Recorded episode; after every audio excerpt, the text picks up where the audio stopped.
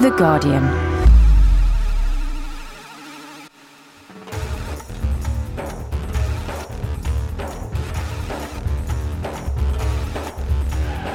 Hello, assalamu alaikum, and welcome to Islamophonic. We apologise for the delay in service. We would have been here sooner had it not been for Sharia Gate. Coming up in this month's edition, to beat the winter blues, it's all about Sharia and science. For good measure, we've thrown in some turkey as well. We'll be hearing from Ehsan Masood, Guardian science writer Ian Sample, our environment editor John Vidal, and Professor Ballantyne QC. In the studio, we have human rights lawyer Abdurrahman Jafar. Hello, Abdurrahman. Hi, uh, and salam alaikum. Wa alaikum assalam. Now, what do you like the best about Sharia? Huh? I, I, actually, I'm- What's your favourite I, I, think that's the thing. I don't really think about it. I'm British. I live in England. I don't really think that we should have. Uh, you know, it doesn't come to my mind. It's not part of my concern.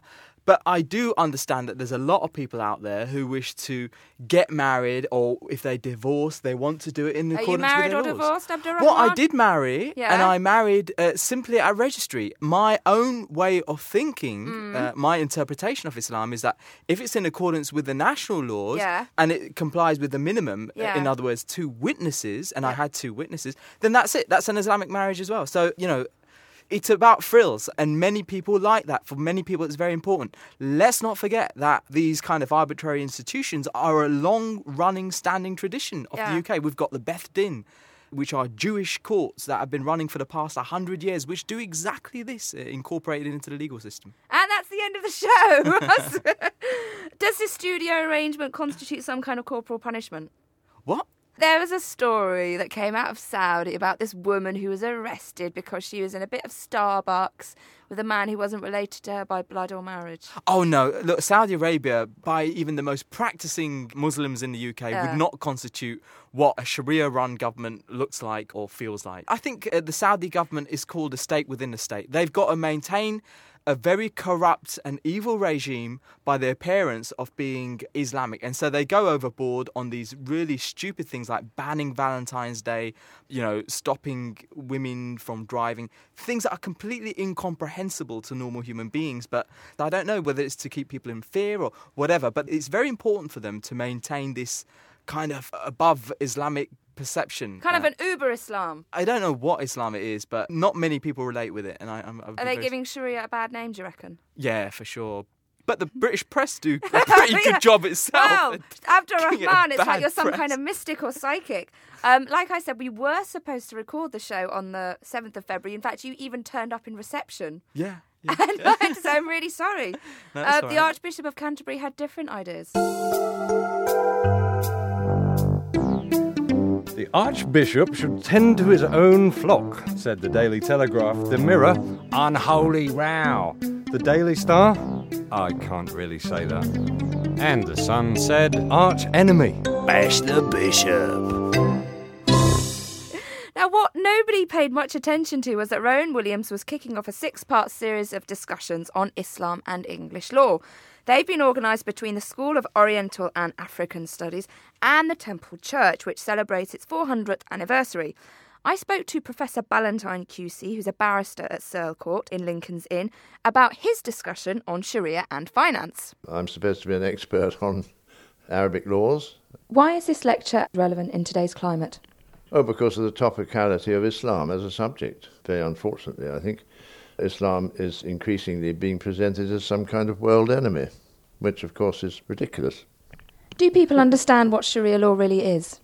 No, I don't think so for a minute. It's a very complicated subject, and they haven't studied it. Now, you spent a long time living and working in the Gulf states. How was Sharia law practiced over there? Decreasingly, because increasingly, they have all promulgated commercial codes which evade the Sharia, particularly in the matter of interest on money and banking. As an exception to the, the other Gulf states, in Saudi Arabia, the Sharia is constitutionally the law, so that any law which is against Sharia, if challenged, would not be applied by a court in Saudi Arabia. Can Islamic law coincide with English law or cohabit with English law? Well, that's a difficult question because, of course, it is not part of English law, but of course, it can be applied in an English court. And there are many common legal precepts, for example, sanctity of contract, is a very strong precept in Sharia law. Damages for breach of contract and for the doing of harm is another point where they coincide. But of course, there are also differences. What are these differences? Now you've got me onto a subject that I talk about for about a year. but as far as contracts concerned, and that's really my field, commercial contract, freedom of contract, and achieving contractual justice, the trammels in Sharia are, are somewhat different. And of course, one of the biggest differences is Sharia law regarding money. Yes, the big burning difference is indeed Sharia law regarding money because the vast majority of uh, fiqh, the jurisprudential opinion at Sharia, is that interest on money is absolutely forbidden. Whereas you've got a world system, of course, at the moment, conventionally, which is entirely based on it. And our lives are largely dictated by people who are adjusting interest rates. Oh, Why does there need to be a sensible discussion about Sharia law? because of its topicality. And as we, we go back to square one, don't we? That I mean, Islam is being propelled into such a very regrettably inimical position in the world that the, the more clarification we have of all these issues, the better, and, and quickly. Professor Ballantyne is one of many learned friends involved with these discussions. Another one is being chaired by Sir James Craig, who was the ambassador to Saudi Arabia between 1979 and 1984. The introduction will be from Dr. Lynn Welchman, head of the law school at SOAS, and the speakers will be Professor Abdullah An from Emory University and the ubiquitous Tariq Ramadan. In the studio, we have Abdurrahman Jafar. What do you think about having very high level, very intellectual, and intensely legal discussions about such a sensitive subject. Well, I mean, we've had books about these subjects for a long, long time. You, you, can find libraries of books by Western intellectuals on Sharia. I think it's just the climate and the individual who made the speech. What he actually said was actually very uncontroversial. He made it very clear that we're not talking about going beyond criminal codes in the UK, you know, nothing to do with. He completely disavowed the corporal punishment system in Sharia, uh, but he was simply talking about those aspects of Sharia which could be uh, given some form of recognition, like marriage, like divorce, like banking, for instance, which is you know a multi-million pound industry in the UK. Sharia compliant banking, we are uh, earning. It's in the public interest mm. to do all of this. Well, I mean, arrangements have already been made to accommodate Sharia compliant mortgages and investments exactly. and baby bonds, but the difference there is that at the end of the day. Yeah there's money to be made. Whereas if you just go around recognising marriages and divorces, nobody really gains apart from Muslims. So, well, I mean, there's a public interest in ensuring all citizens, as long as it doesn't contravene the legal codes in mm. the UK, are accommodated properly. We've been doing this with Jews. Why not for Muslims? Because Muslims are bad. Oh yeah, I forgot. now, how can Muslims educate people about what Sharia means? I mean, it's all very well, as Rowan Williams did, addressing an audience full of lawyers, but what about your bog standard citizen on the street?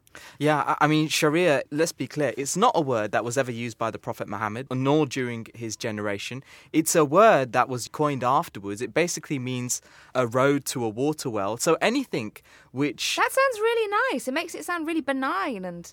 Idyllic. Well, yes, uh, there are many Islamic scholars who say the whole purpose and point of Sharia is to ensure the public good. There's a whole school of thought which says it's very rational, and actually, whatever is in the Quran, it could only deal with a tiny minority of everyday affairs. Mm. The vast majority of issues which require laws, you know, road, main, everything that we face as human society, a very small amount of that would actually be dealt with within the Quran or the Hadith. Now, you look like a clever kind of chap. I've got a quiz for you. What is the basis for Sharia?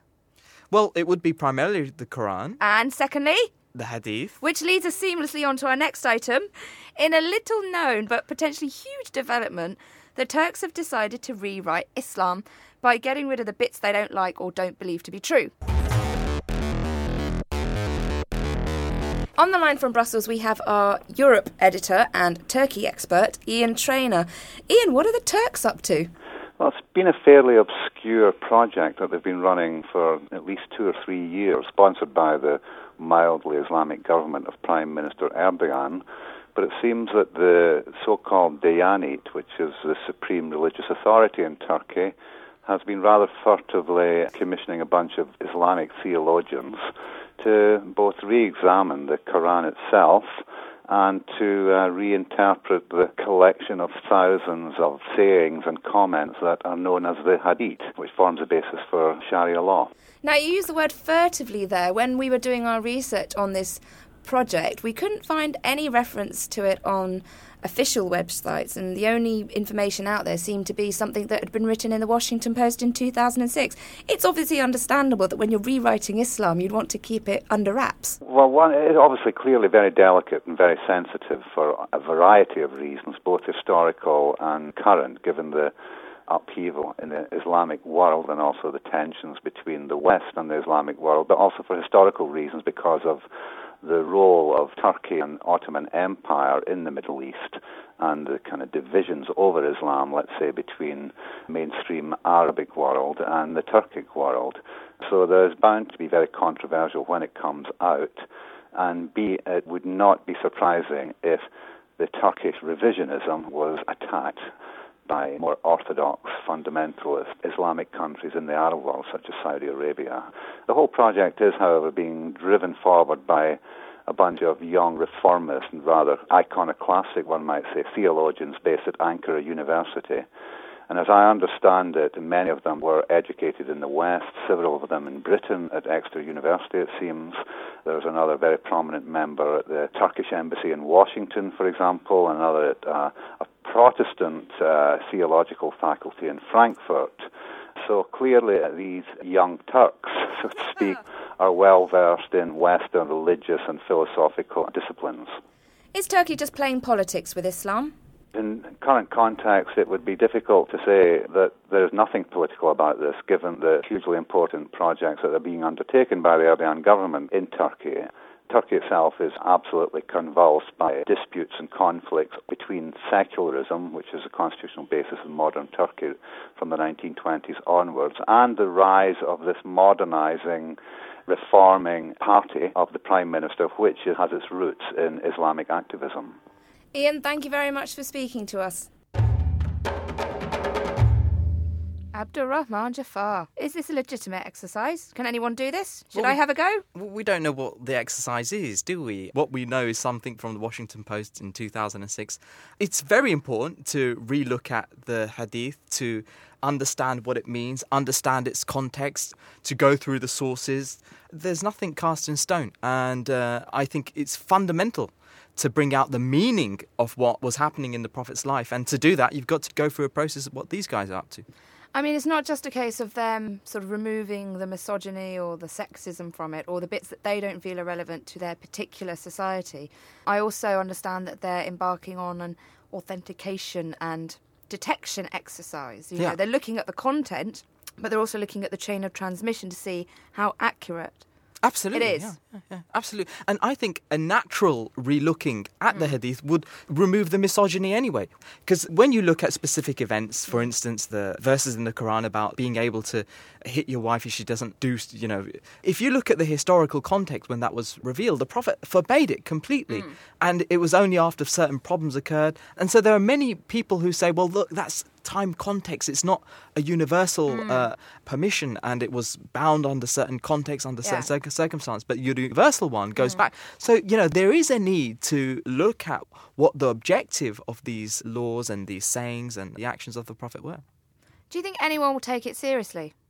Oh, I think so. Yeah. It's a domestic document. What we know is, and we have this from a very good source, it's for the Turks, by the Turks. They don't expect anyone to adopt it, so they don't see it going down too well in Saudi, but they're not too bothered because it's not for the Saudis.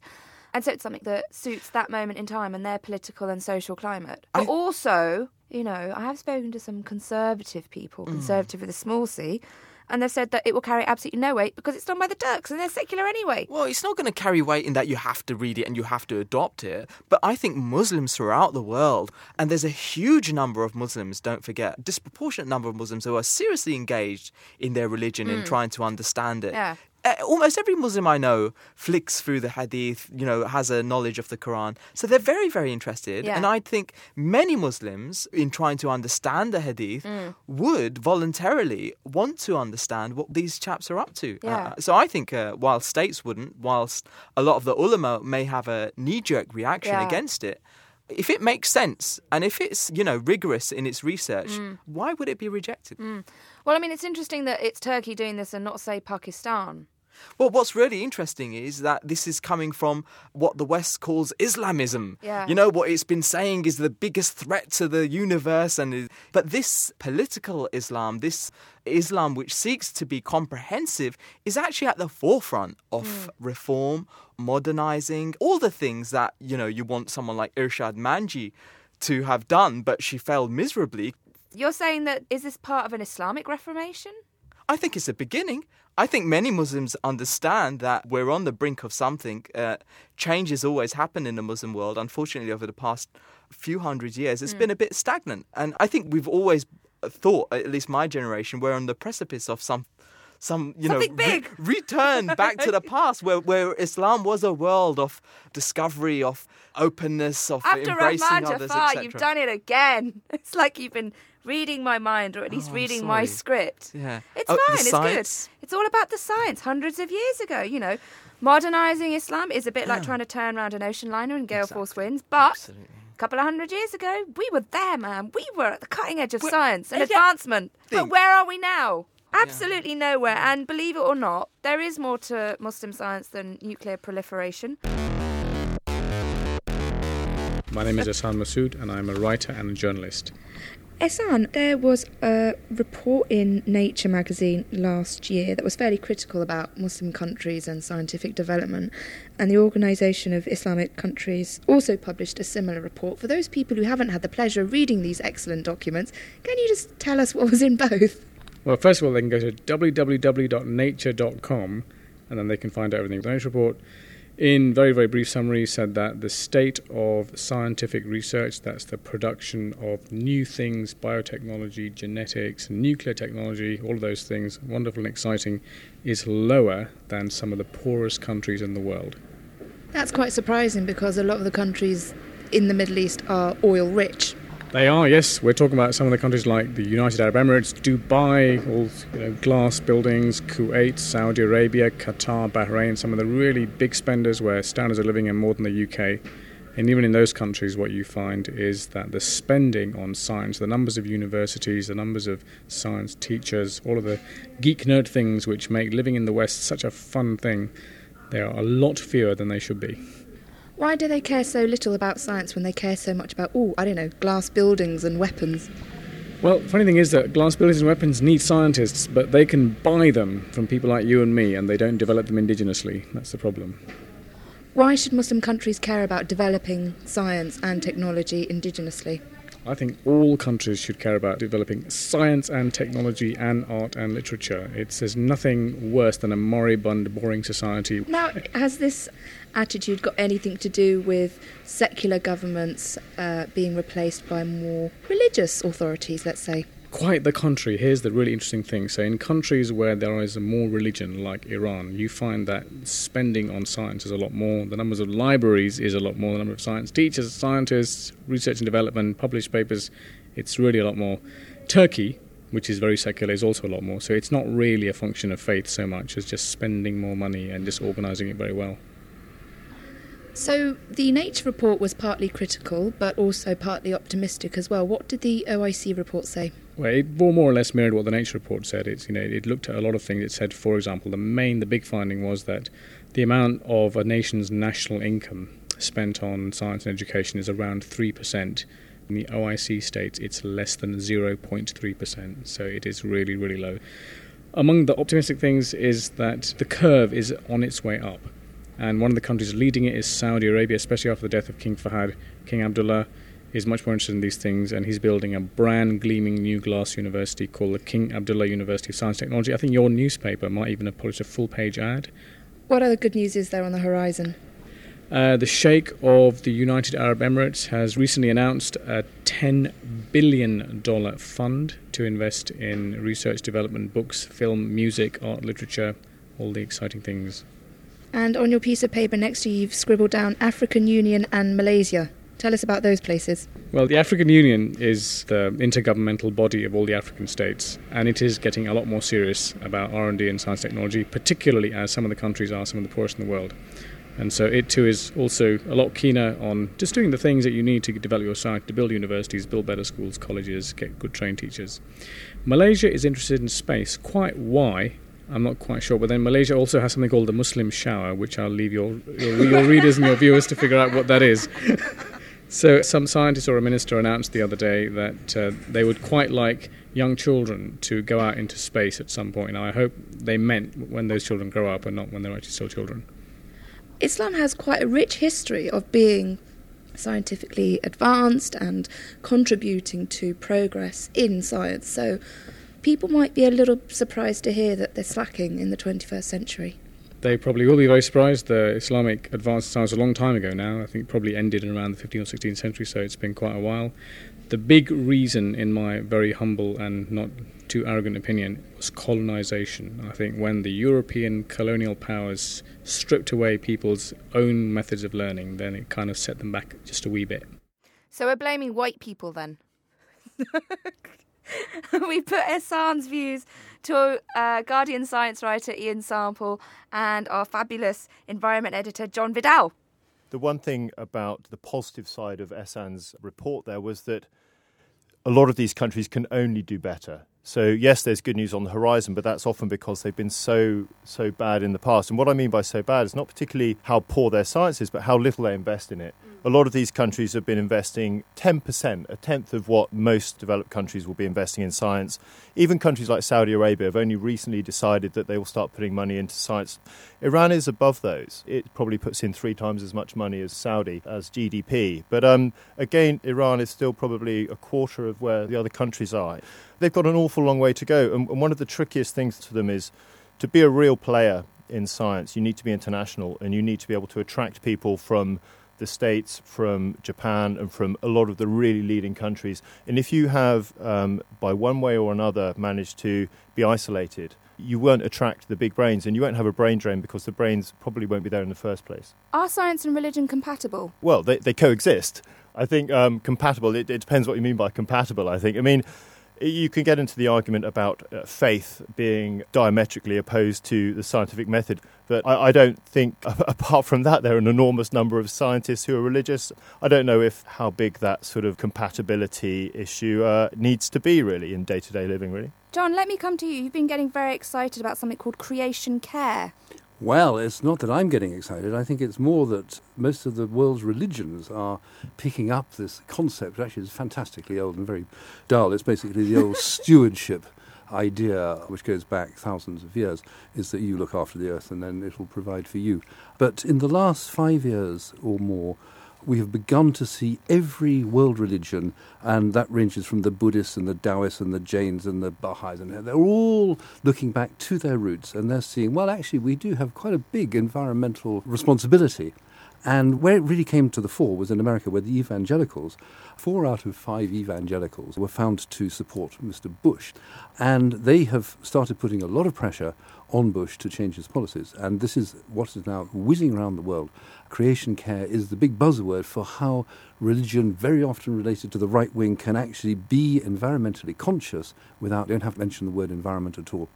Now, a couple of weeks ago, there was a survey out where some environmental bigwigs decided how people could reverse the effects of climate change. And the second biggest contribution they thought was by getting faith leaders involved. Yeah, no, it's, it's, it's, it's fascinating is that take the Orthodox Church, there's 300 million Christians who are members of this church, and you've got the guy in charge of it is the Bishop of Constantinople, and he is a greenie. I mean, it's as simple as that. And he is exhorting all his followers, all 300 million of them, be green.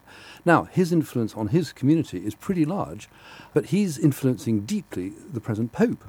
And the Pope has got green tendencies himself. And it's thought that perhaps in a couple of years' time, if he hangs on, we might even get an environmental uh, encyclical. A Pope-mobile encyclical. Sorry, a hybrid Pope-mobile. Anyway, no, the point is religions now control something like at least one third of all the world's investments, at least a fifth of all the world's land.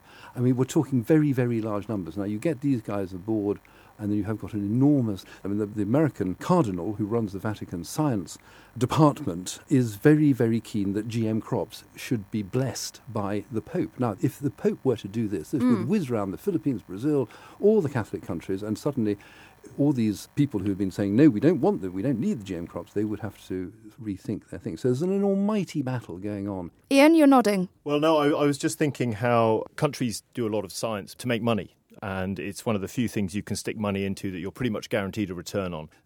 Guys, it's been a pleasure. Thank you very much for joining us. Now, at this point, I was going to bring in Osama Hassan, who's a scientist and he's also the new director of City Circle, but he got stuck in a meeting and he's somewhere in Richmond. So I'm going to have to throw this science question over to Abdurrahman Jafar. There are loads of Muslim geeks out there. There are. If marriage websites are anything to go by anyway. But it's not really translating into anything, is it? I mean, did inventions and discoveries and... Countries no. but if you go to NASA, a huge number of their employees are actually Middle Eastern Muslims. You know why that is, don't you? Oh, no, no, no. Rockets? Space technology? Oh, come on. Okay, all right, but look, look, look, look, Okay. the reality is Muslim foreign students, Yeah. over 50% of those don't return back to their countries. They stay on in Yeah. Western countries because they feel confident developing their research. And look at the Muslim world's most industrialized nation, which is Egypt. Yes. You know, it's it's uh, a horrible, corrupt. You wouldn't have confidence there. It's been completely mismanaged, but it's got the highest number of PhDs in the world per capita. Yeah. Wow. so I, think a lot of it is to do with politics, the way we're geopolitically so redundant at this moment in time. It's fascinating that Iran is so forthright Yeah. and Malaysia and Turkey, countries where the populace are actually quite religious. I think if you look back at Islamic history, if you compare that to the West, Yeah. in the West, where you've seen the rise of religion, you see a decrease in rationality and a decrease in science. It's the converse in the Muslim Ah. world, where you see a rise in religion, you see a rise in rationality and science, etc., etc. The Islamic world didn't just contribute to science; it invented the scientific method. And if you go to historians of science, they'll confirm that the whole idea of observation, quantification, recording, etc that was actually something invented. And a lot of the things that we take for granted as modernity today, you know, the street lamps, the soaps, the public hospitals, the libraries, etc., etc., universities, they're all Muslim. They're mm-hmm. all inventions within the Islamic world. Within the Muslim world, we have tremendous capacity. Yes. And I think the same problems faced the Christian world before. They put man as centric. Mm. Yeah, Copernicus and Galileo had problems with their ideas because the church was saying, no, the human planet is the center of all the universe. And that prevented progress. Mm. And we have a similar problem with science today in that it's only centered around benefiting or, or furthering human consumption, not looking at the wider issues. And I think what the last speaker was saying in that interview creation care and creation yeah. care and stewardship and science. I hope that in the future that's something that the Muslim world could contribute very seriously to. So do governments need to do more than to lure their brainy citizens back? Yeah, science requires an openness and tolerance and a certain degree of confidence. And I think whereas the Western democracy has been brilliant in harnessing this human spirit, think it's important to recognize, like in Dubai, we're seeing, apart from the glass buildings, there is a renaissance of the human spirit. And so there is this spreading of a wider human spirit. I think liberal democracy still provides the best platform, but it's important to recognize that there are other ways in which openness mm. and scientific spirit is being spread. Abdurrahman Jafar, it's been a pleasure having you in our studio. You could say thank you. Thank you. Oh, Well, thank you for inviting me. Thank you for inviting me. It was an And absolute honour and privilege. Stop. Riazat. Stop. Stop. Thank you. Um, um, but thank you for um talking about so many subjects.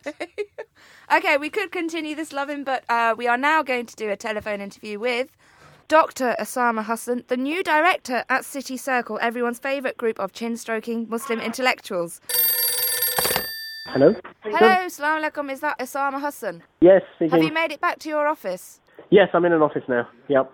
What, in your office or just anybody's? No, this is somebody else's office, but never mind. It's not matters. Oh, okay. Osama, what are your plans for this august body? We're going to have a lot of fun this year, basically. I'm going to continue to invite really interesting guests and speakers, professors, intellectuals, activists, politicians. Well, uh, This year already we've had a uh, packed out session on the politics of Pakistan. We've had the ex-bishop of Jerusalem. We've had Peter Sanders, a leading Muslim photographer, etc. We're going to continue with a wide mix of interesting and varied events. So it's going to be more of the same. So you'll have some intensely sort of like spiritual debates, and then you'll have things that are about politics. Something I hear a lot of is that it's either one thing or another, and there's nothing really for people who are not terribly religious and not terribly political. Well, that's something we're going to look at. We're going to try to have a greater variety, in fact. Since I'm a scientist, City Circle uh, are very keen for me to introduce more science-based stuff. I haven't had the chance to do that yet. But we're going to, we're to try to go for difficult situations or uh, issues like the evolution debate. I mean, that's a big oh, one yeah, within yeah. Muslim circle. I'm very keen to, to have a look at that. And then there's the more mundane one of moon sighting, which is uh, which is actually problem solved, but most Muslims don't know about it. So we're still in a terrible mess. We don't even know when Ramadan or Eid should begin and end. So we're going It to is. I mean, like that's that. basically when people start Ramadan at different times and then end it at different times. And so you have people celebrating Eid on different days in the same Yeah. country. Th- that's right, because unfortunately, despite all the immense scientific advances, Muslims can't agree on when the new crescent moon is visible. So that's the more mundane one, but we, we hope to tackle that also. And then there is Islamism uh, within the Muslim community because we're committed to an authentic, organic British Islam, if you like, or an Islam which reflects and is relevant to British society.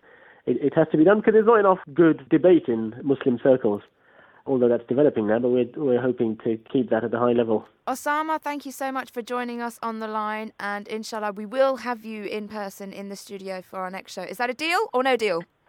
Deal! Yay! Inshallah, God willing.